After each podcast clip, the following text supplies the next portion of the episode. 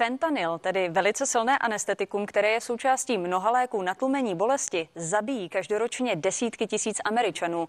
U lidí mladších 45 let je dokonce předávkování fentanylem nejčastější příčinou smrti. Drogoví díleři si k ním teď navíc našli novou, velmi snadnou cestu. Opiát fentanyl je metlou Spojených států. Ačkoliv počet úmrtí způsobených předávkováním strmě roste už nejméně pět let, úřady ho nedokážou zastavit.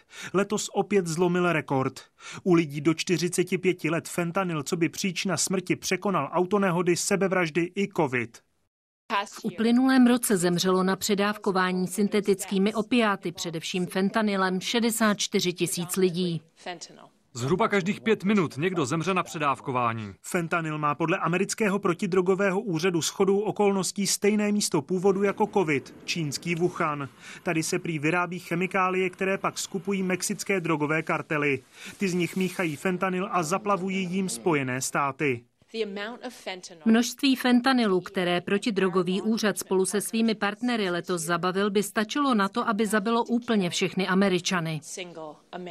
Kartely fentanyl přimíchávají do jiných drog, třeba heroinu, ale i do běžně dostupných léků, jako jsou třeba Xanax nebo Oxycodon, které známe i v České republice.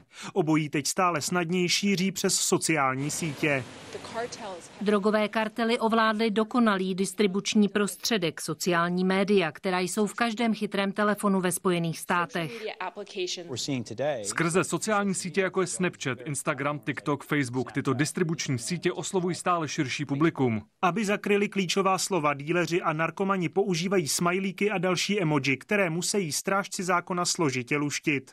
Je to skoro jako šifra. Někteří lidé si ale jen chtějí objednat normální léky a dostanou fentanylovou náhražku. Zabít pak dokáže jediná tableta. Jakub Černý, CNN Prima News.